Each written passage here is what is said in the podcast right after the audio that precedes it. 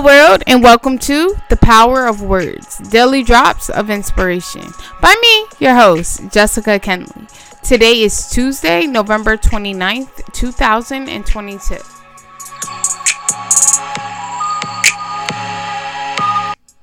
The greatest service that I can offer is resisting the tendency to be resistant. There is a process of living that few of us know much about, but many of us practice.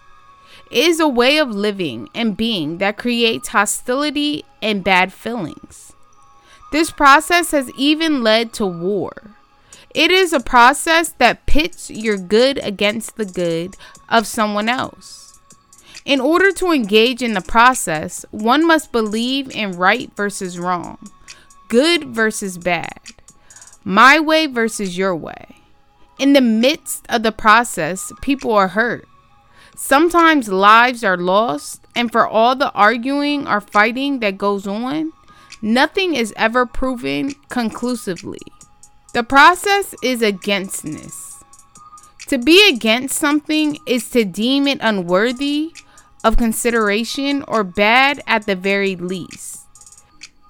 At worst, againstness poses a threat to who you are what you believe in, and what you want in life. Againstness is the belief that if someone gets what they are after, then you will not get what you are after. If you believe that you have the right way to the good thing, it stands to reason that everyone else is wrong. You are constantly on the lookout to ensure that the thing you are against is not coming near. Unfortunately, the harder you look for it, the more of it you will see. The way to live without againstness is to live from a place of forness. Rather than working against something, simply be for something else. Invest your time, energy, and attention in working to bring about the things that you desire to experience.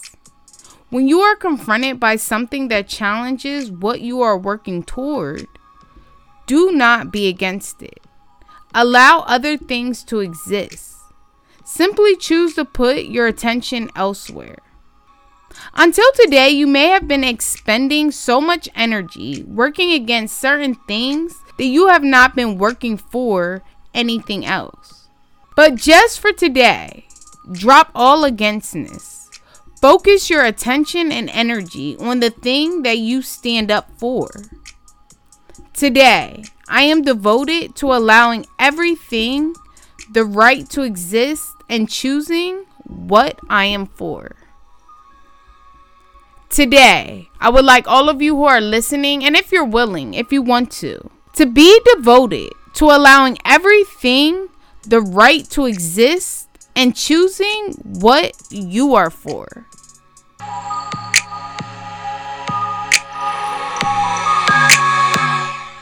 I truly thank you all for listening, and I hope that these words touch your hearts, your minds, and inspire your lives. God bless, beloveds. I hope that you will all have a positive, productive, and prosperous day.